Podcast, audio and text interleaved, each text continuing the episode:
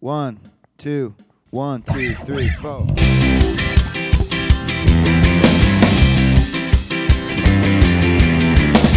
Hey, everybody, it's the Sales Hacker Podcast. It's your host, Sam Jacobs. I'm the founder of the Revenue Collective. We've now got locations and chapters in London, New York, Denver, and Boston, and much more to come. I'm also the Chief Revenue Officer of a company called Behavox. Now, this week on the Sales Hacker Podcast, we're really excited to have the CEO and founder of one of the fastest growing businesses serving small businesses in the country. It's a business called Slice, originally called My Pizza. And Slice is essentially a platform to provide a full suite of marketing services and I think customer generation services back to the independent and small business and small pizzeria community all over the world and all over the country. And they've got over 10,000 pizzerias that are using the platform now. It's a vertically integrated platform, so it's really focused exclusively on pizza. And it's one of the, the companies that's growing really, really quickly uh, here in New York. Ilir Sela, the founder, actually bootstrapped the business all the way up to 2015 before taking a dime of capital. And at that point, they already had over 3,000 different pizzerias on the platform. So it's really a story of a founder understanding deeply an industry, helping grow a business from the bootstrap phase when he was running it from a Starbucks in Staten Island and taking it essentially all the way. And their last round of financing was a $50 million investment from, from GGV. So it's a great story. And Ilir is just really a very logical, very compassionate, very empathetic founder and CEO. And you can hear that come through in the way that he talks about the business. So we want to thank our sponsors before we get into the interview itself. The first is AirCall. It's a phone system designed for the modern sales team. AirCall seamlessly integrates into your CRM, eliminating data entry for your reps and providing you with greater visibility into your team's performance through advanced reporting. When it's time to scale, you can add new lines in minutes and you can use in call coaching to reduce ramp time for your new reps. And I know AirCall is absolutely killing it. Jeff Reekers, their VP of marketing, was on the show uh, a few months ago. Great company. Visit aircall.io forward slash sales hacker to learn more. So that's aircall.io forward slash sales hacker. And uh, they've got great customers like Uber, Dun & Bradstreet, and Pipedrive, as well as thousands of others. And then our second sponsor is Outreach. That's outreach.io, the leading sales engagement platform. Outreach triples the productivity of sales teams and empowers them to drive predictable and measurable revenue growth by prioritizing the right activities and scaling customer engagement with intelligent automation Outreach makes customer facing teams more effective and improves visibility into what really drives results. So hop over to outreach.io forward slash sales hacker to see how thousands of customers, including Cloudera, Glassdoor, Pandora, Zillow, and many, many more, rely on Outreach to deliver higher revenue per sales rep. Now, without further ado, let's listen to this interview with Ilir Sela, founder and CEO of Slice. Hey, everybody, and welcome back. Hopefully, it's back for you, whoever you are, listener, to the Sales Hacker podcast. We are incredibly excited this week. We've got the CEO of one of the fastest growing businesses in New York and one of the most admired just for the way that they're growing, for the quality of their execution, and also for the fun that they have while they're doing it. So, Ilir Sela is an entrepreneur who seeks to improve communities by bridging the digital divide between local establishments and corporations. Since 2010, he has served as the founder and CEO of Slice, which used to be known as My Pizza, a mobile and online service that enables people to easily order from authentic pizzerias in their neighborhood. In addition to fostering a top notch pizza eating culture, which is very important at Slice's New York headquarters, Ilir has also built a Southeastern European operations center to fuel growth, maintain low operating costs, and yes, eat great pizza. And we'll hear all about the diverse origins of pizza from Ilir presently. Before this, he was a founder and CEO of NerdForce, which is an on site tech support company, which he later turned into an international franchise opportunity and eventually acquired by Nexus in 2008. So he's a two time entrepreneur. And also, I've gotten to know him a little bit over the past year or so. Just really a, a very clean and logical and insightful and inspiring founder. So, Ilir, welcome to the show. Thanks so much for joining us. Thank you, Sam. Thank you. Really excited, really excited to, to be here, obviously, chatting with you. And thanks for the really kind intro. You're welcome. it's my pleasure. So the way we like to start is what we call your baseball card, just because you know there are people out there that may not know about Slice and they may not know about you. So your name, how, first of all, let's get the correct pronunciation of your last name. How would you prefer that we pronounce it? Oh, it's uh, Sela. There you go, Ilir Sela, founder and CEO, Slice. Tell us about Slice. Just tell us about the company. Yeah, I mean, you did a much better job than I'll probably do. But what we do is we we work with small businesses. So we're tackling the massive pizza industry. It's a $45 billion industry in the US. It's divided into two parts. You have the big, as I call it, big pizza, the big chains on one side that make up about a third of the industry in terms of in terms of revenue, one quarter of the of the industry in terms of locations, and then the rest is just super fragmented, predominantly small business, mom and pop pizzerias. And I have a, a background in the in the industry in the sense that my grandfather, my uncle, my dad, and today 34 family and friends own pizzerias as far out as Arizona. And uh, having a tech background, ton of family and friends just uh, approaching me for help with not only publishing their menu and putting together a website for their small business, but helping them with digital ordering and, and all these things. And so, what we do is we empower these local small business pizzerias with all of the technology, marketing, and data really required for them to digitize their businesses. So, if you look at the big chains, over 70% now, if you single out Domino's Pizza, over 70% of their business is transacted through digital channels. And this is for pickup, delivery, walk-ins, you name it. And then you look look at the local segment, completely underserved. Over 30,000 locations have no online presence. And you know, just really a massive opportunity, I think, for us to help the local local small businesses compete in this day and age. And we do it with this vertical approach. So Slice as a brand, our goal is to champion what we call the micro brands. So we champion the Joe's Pizzas and Motorinos and Billy's Pizza in Brooklyn and, and so forth. And so we've partnered with over 10,000 locations.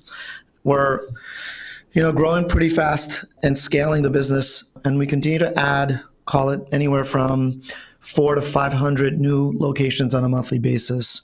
And our job is obviously to continue to, to shift and help these small businesses transition their business from an, an offline business to a digital one.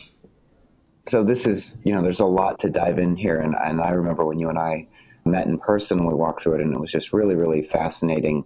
And, and as I mentioned in the at the intro, really inspiring how cleanly you think about the industry. But first, let's start at the beginning. So this is a family sort of a family industry, but it's an ethnic industry in a way, and it's not just about Italy. So walk us through sort of your origins and tell us a little bit about the fact that you know pizza has a very strong penetration not just in Italy but in other places.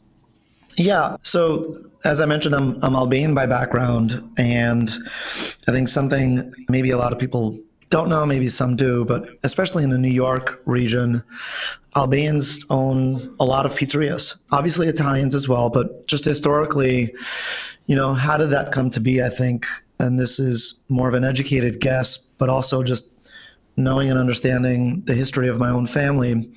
You know, the, the region where Albania exists, former Yugoslavia, was a communist region for over 50 years. And as people try to escape those regimes in the 50s and 60s and 70s, the natural migration, the, the closest really safe haven was Italy.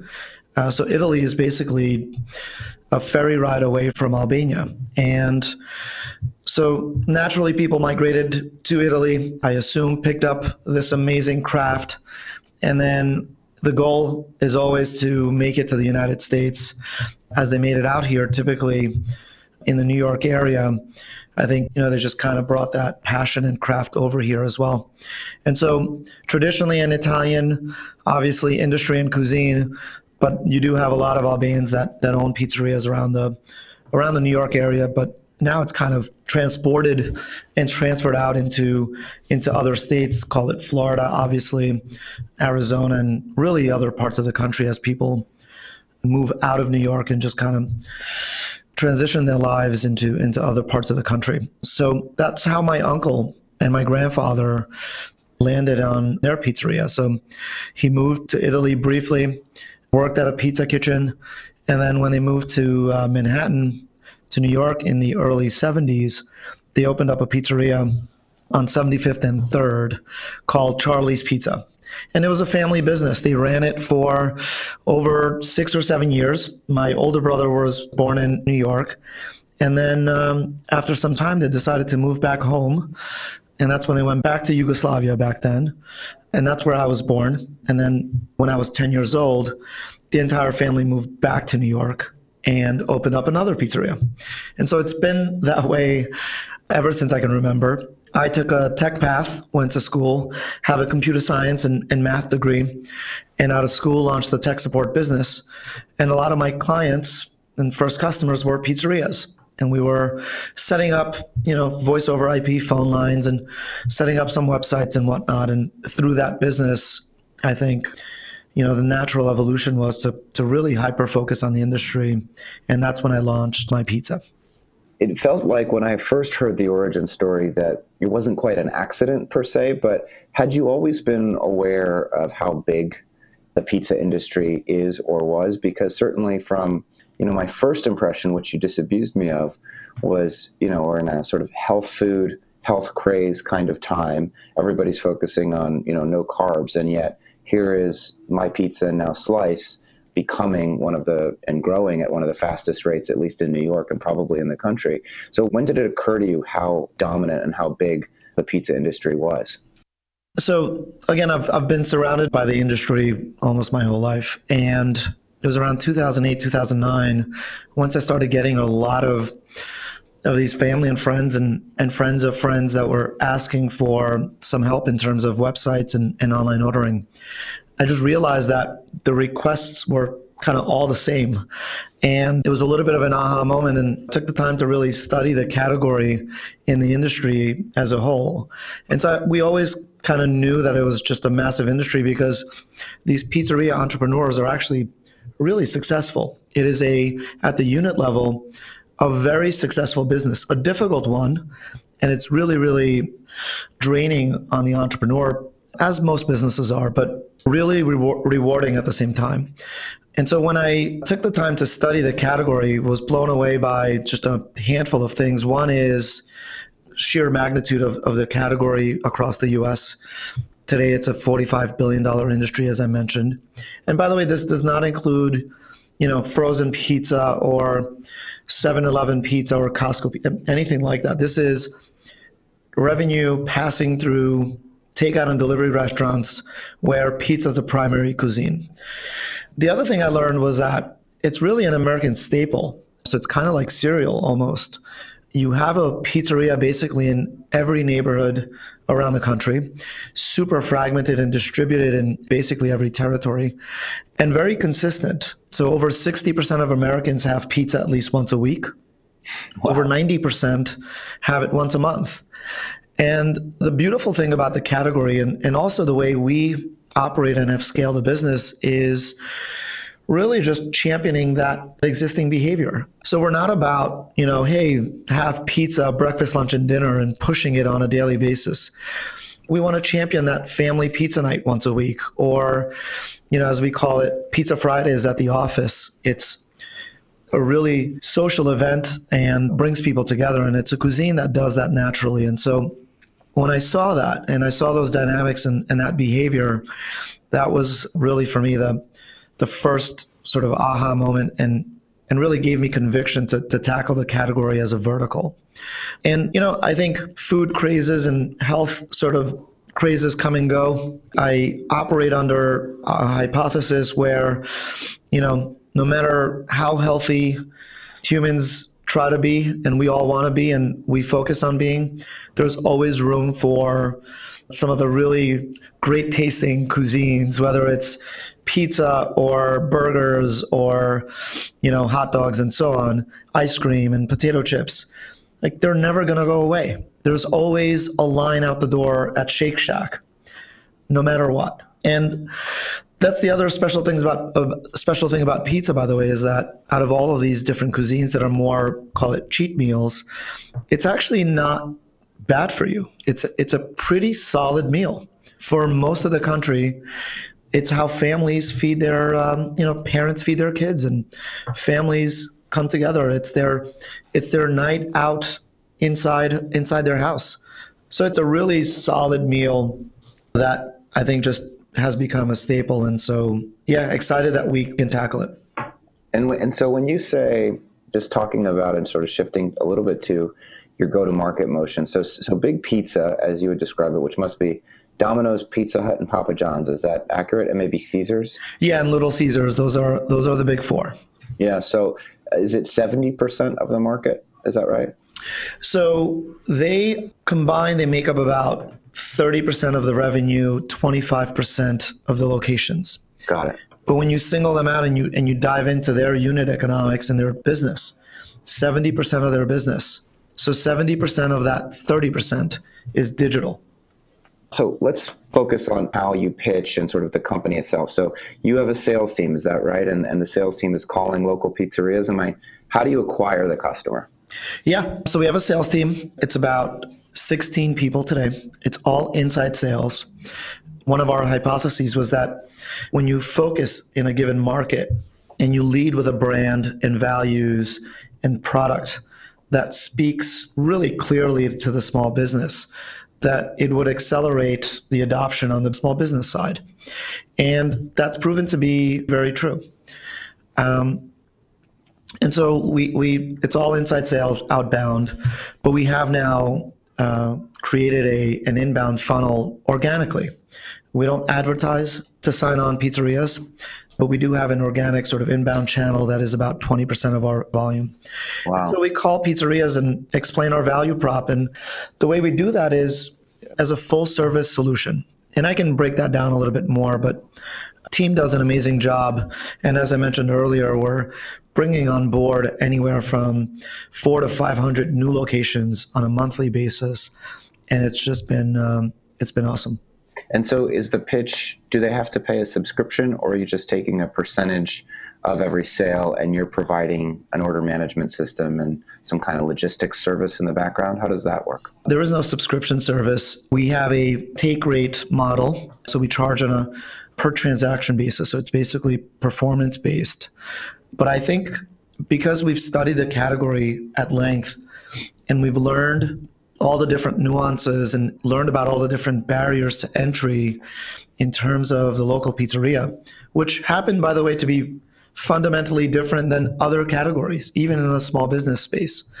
What that has really done and led us to create an offering and a solution that really has eliminated a lot of a lot of the reasons that small business pizzeria owners would have to say no. So what we do is we basically just ask them to commit to being part of Slice. And we do all of the lifting. We don't push any technology on them from day one. We believe in graduating them through this ladder of value. So once we show some value and once we show the rewarding aspect of being part of Slice, that is when we start introducing technology on their side in the form of either, you know, Slice we call it Slice OS, which is a, a, dashboard that allows us to not only transmit orders but offer order tracking for for the end consumer. But also with what we call Slice is their business performance dashboard, and so all of these things we try not to introduce in the beginning. It's we actually try not to even talk about it. What we really just want to do is have them feel no pressure or have them feel like that they're not having to change anything about their existing habit in order to join Slice. If they decide to join Slice and, and there's no technology required, is the pitch really, hey, we're going to bring you customers? Is that okay? So, like, what's what is the first phase if there's no technology that's required? Yeah, it's it's all about making sure that the owners bought in on the value of digital. And so it's not just promising new customers because that isn't the only value add to joining Slice. It's it's really about transitioning an offline business to a digital business and all of the benefits that come with that, which is higher order values on the consumer side and greater efficiencies on the small business side. So the owner no longer, you know, if we've gotten pizzerias to now process 40%, now approaching 50% of their business is now transacting via Slice. Wow. Well, now they don't need three people answering their phones. Now they don't need to make mistakes on orders that are handwritten. And now you have consumers that are unhappy with those mistakes delivery drivers are going back and forth trying to redeliver the correct order. There's just a number of efficiencies um, that come into play once the owner is fully bought in. And so that initial conversation is really about these benefits. We have to get and obviously publish the complete menu for the restaurant so the owner transmits that to us. We have to get all of this data about the restaurant, like their delivery zone, you know, order minimums and delivery fees and such. And we want to make sure that we set up a transmission method for the orders that allows us to transmit them within within seconds. So really the conversation is much more about onboarding than it is about, you know, selling anything. Is it intensive enough that you have to have sort of like a pretty firm grasp of your unit economics to make sure that you're spending just the right amount to acquire them? Or is the fact that you're really basically not, based on what you just said, not spending that much on marketing, does that make the whole customer acquisition model actually sort of surprisingly profitable? Yeah, our acquisition costs on the small business side are so attractive and, and low relatively relative to the lifetime value of the small business on slice you're looking at typically somewhere around 16x ltv to cac ratio oh my god um, and so that's really exciting yeah, that's well, three to one's what we shoot for. So sixteen to one is obviously in the absurdly amazing zone. So walk us through. So you've got ten thousand five hundred. Is that right? Pizzerias yeah. on the platform. So are you pulling them away from Seamless? Is it or or from Grubhub or something, or is it they're not even online at all? So you're yeah. not replacing anything. You're just introducing something new. Yeah, I mean, typically they're not online at all, and they're super fragmented around suburbs of some of the largest cities and then longer tail markets. So for the most part, we're we're the only partner that they that they have. But there are obviously cases based on markets, New York being one, and some of the bigger metros, New York, uh, Chicago, LA, San Francisco, that are you know where aggregators, as we call them, have a lot of traction. But the fascinating thing is you know, even these aggregators, Seamless and Grubhub, they're just basically driving some additional business to these locations. They're kind of skimming. And as a result, we've gotten to a point where Grubhub and Seamless and some of these players are 20 years old and they're only managing single digits percentage points in terms of the GMV of the small business and they're rotating customers across multiple cuisines and all these things. And so I think we're the only player that's tackling the category with a core approach rather than an incremental approach. Although our solution does end up being incremental in multiple ways. One is just higher AOV from existing customers. Two is additional customers because now you have that presence. But you know, our goal is to be core. Our goal is not to be incremental. And some of the positive externalities of having such a large base of customers and partners, which is all of these pizzerias, means that I think you'd mentioned to me before, there's probably opportunities to help them reduce costs, even on things that you wouldn't expect, like like supply chain. Is that right? Absolutely. So we actually, since we last spoke, we've launched pizza boxes in the New York market. And so the way to think about slicing what we're building long term because not only do we have a massive small business base, they're all pizzerias. so they're all basically a replica of one another in a lot of ways. And that allows us to focus on building an ecosystem that starts with digital, but then moves into, to your point, the supply chain. So, how do all these pizzerias buy pizza boxes, as an example? And they're buying it on a one-to-one basis. They're buying it as a as an individual. And we're bringing economies of scale. And so, as an example, we have over 2,000 pizzeria partners in the New York market. And we can now bring that buying power and partner with not even the distributor, but the manufacturer of the boxes and bring all of them into one, you know, one point and then drive some, you know, value to the small business. So in the case of the boxes, we were able to discount those by about 20%. What does that mean? That means now that value can be passed along to the consumer, the owner, obviously, but also the consumer. And you're getting more valuable end product. So instead of a large pizza being sold for $24, you can sell it for 16 and have the same margin on it. And that's our vision long term is to drive value, convenience, and quality across the entire ecosystem. That's great. So we focused a lot on you know the business of the pizza itself, but you know you've been building this business. I think I have it that you guys are about 95 people, which actually, given your growth rate, doesn't seem like you're spending money as quickly as you can and hiring as many people as you possibly can. Walk us through, because you've been an entrepreneur before, what's your perspective on growth? What's your perspective on venture capital? And what's your perspective on how to grow the company at the right rate for, for what you want to achieve? Yeah, it's a, it's a great question. And I will clarify. So there's about 95 people in our New York office. We do have an office in Belfast, Northern Ireland that is engineering focused. There's about 15 people there, and uh, and then our our team in Macedonia is about 360 people. Oh wow! Okay, so it is a big company. It's, so it's a big it's a big team, but but with that said, as an example, the team in Macedonia comes with some amazing cost benefits. We can drive a lot of opportunities and really competitive salaries in Macedonia, but to translate that in in US or New York terms, the average salary for our team members there is somewhere around two dollars and fifty cents an hour. Wow. So so really, really cost beneficial to the business and, and them. But with that said, I mean, I've operated the business in many different ways, but specifically, I bootstrapped the business without, without a penny raised between 2010 and, and 2016. So I didn't raise a penny of outside capital until September of 2015. Wow. And so during the bootstrap phase, you know, it was just about scaling and being focused on what we knew best, and that was partnering with local pizzerias and becoming their core partner in terms of digital and, and online ordering.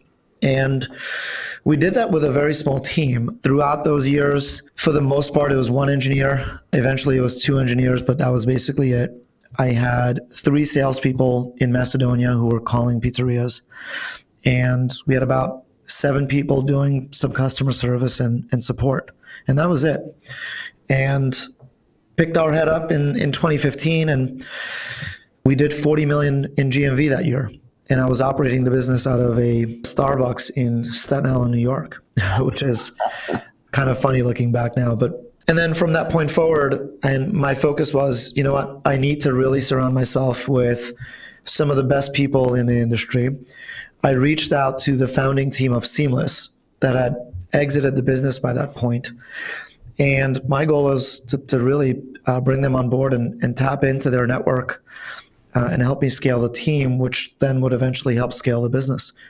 So they led my first round of funding, which was about a million dollars, and that was in uh, in 2015. But it was that was had nothing to do with capital. It, it was all about getting them involved in the business you might not have even spent the money if I'm understanding the economics the right way, but it's sort of a way to just bring them in. Yeah, yeah, we didn't we didn't touch it for a, a, good 12 months. And then we started really scaling the team and investing in growth. And that's when we raised a small round with Primary Ventures here in New York, which was about $3 million. And then in May of 2017 is when we did our first real outside round of, of funding, which was a 15 million round led by GGV. So in total, we've raised slightly below $20 million. And that has really, really helped the business accelerate faster than we were really growing as a bootstrap company. I think, you know, if I were to do it over again, I probably would have picked my head up a little bit sooner to bring these team members basically and these partners into the business sooner because there are some amazing benefits to having partners like that involved and obviously capital behind the business that allows you to invest faster and more than what you're just bringing in. But I think the timing was really magical in a way because we didn't raise capital as an idea and we didn't raise capital you know when we only had five customers by the time we raised our million dollars we had 3000 small business partners on the platform. That's amazing. So, first, you mentioned that it really helped you accelerate. How have you spent the money? Are there functions that didn't exist that you've developed, or is it just more of everything? Because, for example, you mentioned you're not really spending money on marketing, or at least a lot of it is uh, is word of mouth and sort of organic inbound. So, how do you spread you know $15 million around when you get that check from or that wire from GGV?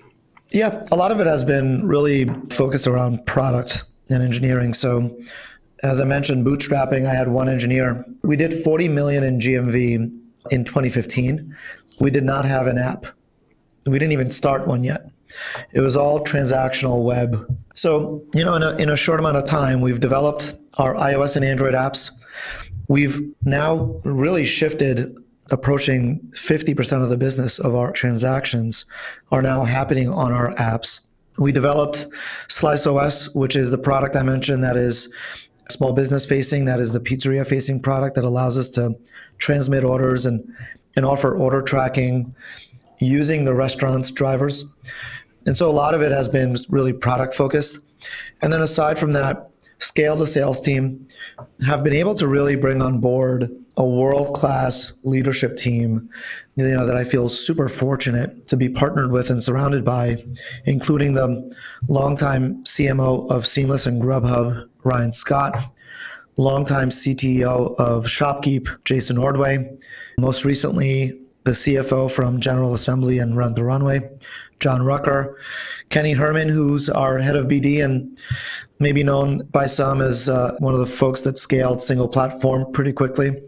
And Rick, who's our chief people officer. So, so just investing in some of these functions where we're really forward looking. So it's all about scaling not only the restaurant side, but now the the user side, the consumer side, and and that ecosystem. And and so we have some really really big aspirations, and obviously our vision is to continue to grow this business for for years to come. And so a lot of the investments are being made in some of these longer term bets.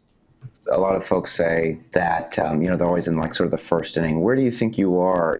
Is there an end state? I mean, I'm sure that you know you want to be able to serve as many pizzerias as possible, but are there specific milestones along the way that are going to be proof points to you that you're on the right journey? Obviously, the capital is one, and hiring the team. But what else are you looking for to to confirm you know the growth expectations that you have? Yeah, I think it's funny, right? Like, I'm actually not a fan of all the people that say, hey, like, we've gotten all this stuff done and we're just getting started. I understand the idea behind it, but somehow it feels like everyone's just getting started. I mean, if you're just getting started and you started in 2010, you have a right. very, very long Right. And so for us, our growth opportunities are, you know, in two areas. One is obviously we continue to stay focused on the pizza vertical. There's a lot of growth there. So we can grow 5x in terms of number of locations from this point on and that means you're capturing significant chunk call it 90% of the industry in terms of locations. The real growth opportunity is growing within the sort of depth within the pizzeria. How do you go from managing 3% of their order volume to 70% of their order volume the way domino's is doing it? To give you a comp an average domino's location and they have about 5600 locations in the us the average location does 1000 online orders per week the average small business pizzeria, well, most do nothing, but the ones that are plugged in are doing somewhere around 15 online orders per week, one five. So we view that as a massive growth lever. So our focus will be on depth, not just width. And then you have opportunities to activate the same ecosystem in other markets that are international. Or you can do this and step and repeat the model for the next logical vertical. If you want to stay in the food space, let's call it Asian cuisine, but it doesn't have to be limited to food. It's all about empowering offline small business markets and digitizing them and unifying them under a brand. Yeah. I mean, the thousand to 15, that's a, Domino's is a great business. Jeez. I mean, the, the business model itself, aside from the cuisine, is impressive. Yeah, it's it's incredible. You know what the big, really misunderstood and I think overlooked component of that is that digital drives efficiencies through the small business, and in their case, through their franchisees. That efficiency is then passed on to the end consumer as value. And so Domino's has not raised the prices of their food in 12 years. Wow. And this is a value driven category. Now, you look at what's happening in Manhattan, as an example, which is not a core market for us, just naturally isn't. But in Manhattan, where you have Seamless, you have all of these local pizzerias partnering with Seamless, and they had to. Take rates for Seamless are now anywhere from 20 to 30% per order. And so the owners are increasing their prices.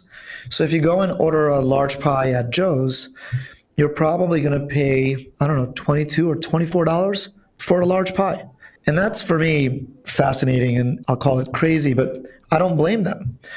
And now what they're doing is boxing out the value driven customer and they're just becoming a, you know, call it a foodie pizzeria that caters to the top five or 10%.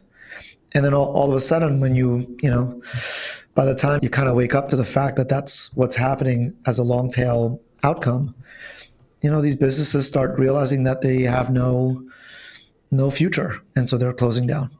Wow. Well, that, and that makes what you're doing all the more important. The other sort of non intuitive, although now that I see all these kiosks at um, across the restaurant industry, it's clear to me how powerful the increase in average order value can be when you're just presenting a very clean, well merchandised visual interface to say, hey, you know, you got the pie. Do you want the chicken wings with it or do you want the large Coke with it? In a way that sometimes, you know, the humans aren't as good at. It's game changing, even even the kiosk to your point. And I think, you know, the way I explain it is just don't let customers order from memory. Because when you order from memory, you're not going to order a lot. But if you give them the convenience and you publish without even having upselling tools, you will get a, a big lift in AOV. And then once you add upselling and some of those recommendation tools, you start seeing a really huge lift and that that's amazing. So that's our advice for small businesses is everyone's always so focused on getting new customers and really no one ever is focused on getting more and the most out of the existing customers. Yeah, it's great advice. So, one sort of last topic because this has been really really fascinating so thank you for your time but you've been you know you've been an entrepreneur now for quite a while and you're obviously you you come from a CS background, you're an engineer by trade, you come from the pizza industry, so those are all well developed skills and sort of capabilities. But something that's not always intuitive to people is the ability to lead and the ability to grow and manage. What are the principles? Because you've obviously become quite good at it. You're recruiting this incredible team. What are your principles for management or leadership that you know we as uh, as listeners can take away and sort of think about and ruminate on? Yeah, I think, you know, first and foremost, transparency. I'm super transparent. I think having a vision and really being able to communicate that, and this doesn't just apply to entrepreneurs and founders, everyone in a leadership role needs to have a vision and needs to be able to communicate and, and really rally other people around that vision. I think this partnership mentality, I don't consider my team as people who work for me. We work together they work with me and we we grow together. And so having a partnership mentality is really important and then ownership mentality. And so I'm not a micromanager. I believe in bringing, you know, the best people possible to come solve a problem and letting them own the problem almost as a business within the business and being a support layer for that business, right? So how can I support this partner in my business to succeed? What are some resources I can go and bring to the table to make you know their job easier, but to give them really an opportunity to succeed at the highest level? And and then flexibility and, and being coachable. Founders and entrepreneurs always look for team members who are coachable, but my question to them is, you know, are you coachable um, and flexible? and are you willing to grow? yeah. And so I just try to always keep those things in mind. And I come in every single day with a learning mentality. I, if I'm not learning every single day, then I don't think we're doing a good job as as a team. So I think just kind of taking that approach, you'd be I think a lot of people may be surprised by the outcome of that. And we have some people around our team that are amazing, amazing leaders. They can go and launch a business tomorrow and probably be incredibly successful. And so, why not put them in that same position within our ecosystem, within our company, to be able to to lead and grow and and learn from them as well. So So I would say, you know, if you met me two years ago and you saw me again last year, my hope and my hypothesis is that a lot of things about me changed, but you know, my core beliefs didn't.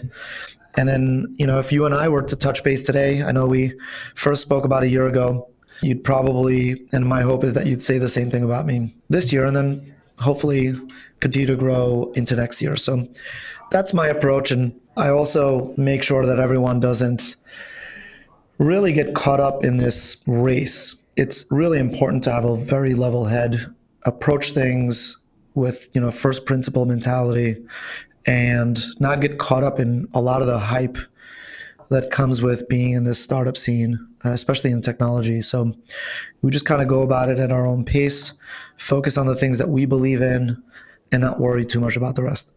I think that's great advice. So we like to do a little bit at the end here where we pay it forward and talk about things that have inspired you, books that you've read, people that have inspired you. Any content that you think we should consume, either books that, that had a particular impact or people that you think we should seek out? Um, it's a good question. The one book that, I mean, I read a number of different books, and most recent one I'm reading is a book called Blitzscaling, which I think is probably the current yeah, hot, hot new book. Yeah, the hot new book. But my life, the life changing book I read about a year and a half ago was a book called Sapiens. Yuval Harari.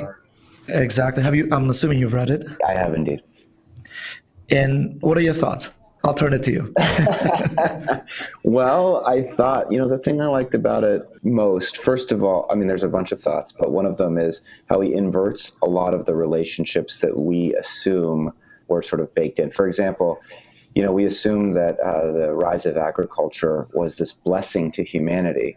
But in fact, he points out that our overall collective utility was probably happier on a per person basis when we were all hunter gatherers and our, our diet was much more diversified. So, from the perspective of how just looking at the, the rise of civilization and how sometimes the way we think about things is can be inverted to look at it a different way that was one of the big takeaways I had from the book. I completely agree. And I think for me, if I were to summarize the book in one or two sentences, is that storytelling is the greatest and the most unique superpower that humans have. And I would advise everyone to work on that craft, be a storyteller. And that doesn't mean make things up, but it means you know, being a great communicator and storyteller is what sets you apart from any other mammal on the planet. So that was for me the biggest, I think, aha moment. And so I don't think I'm a great storyteller yet, but working on, on my communication pretty skills. good. I think it's good. so I'm, you know, you guys are growing. Are you hiring? We've got a lot of folks out there that probably a love pizza B, love helping small communities and small business people, and C, are talented sellers. So if um, if you are hiring, you know, how should they go about applying to a job at Slice if you are? Yeah, always hiring, always open to meeting people. Even if we're not hiring, I'm always open to, to meeting and learning about, you know, all the different people, especially in the in the New York community. We currently are hiring for a VP or an SVP of sales, specifically on the small business side that would eventually scale into what I call our chief restaurant officer.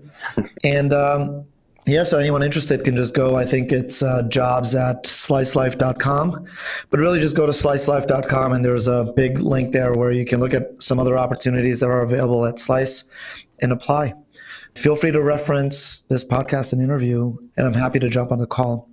But yeah, always open to meeting new folks and happy to meet head of marketing and head of technology folks and simply for learning purposes and you know meeting new people and really just scaling our networks that sounds great. Well, Ilir, thank you so much for participating. Congrats on all the growth.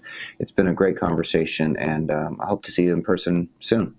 Thank you so much, Sam, and congrats as well. And excited to continue our relationship, and we'll definitely speak soon. We'll, we'll host you for uh, for a Pizza Friday here at Slice. I'll be there. I'll be there. Sounds good. All right, bye. Thank you.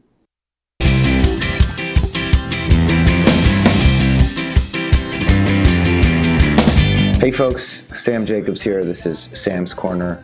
Really nice conversation, really good conversation with Ilir Sela, the founder and CEO of Slice. It's really a very special company. They bootstrapped for five years, and then he only took financing really recently. And now they've got over 10,000 different pizzerias that are on the platform. And just listening to how he thinks about the business, how it's really about value and partnership partnership both with the people that he works with, so his executive team, but also partnership with those pizzerias, helping them improve their business and really transforming their business where they can increase their average order value, they can lower their costs and lower their supplies by buying in bulk for things like pizza boxes, which they're doing here in New York City. But it's really been a special journey, and it's it's one of the companies that a lot of folks in New York know about because of the way that he's building and running the company, which is uh, intelligently and sort of proportionately and thoughtfully. I guess the last thing uh, that I would say that sort of jumped out at me, Ilir mentioned, you know, that he was reading *Sapiens*, and, and he talked about the power of storytelling. And I think that's especially true in sales. Stories have the ability to capture the imagination in a way that sort of, sort of raw numbers simply don't. So even though, you know, we hear a lot about all the different ways that people learn, and some people are oral, and some people are visual, and some people are kinesthetic, and some people like numbers and are highly analytical, and other people are, are more subjective. I really think that storytelling is a core and a, an essential capability, not just for salespeople, but for executives.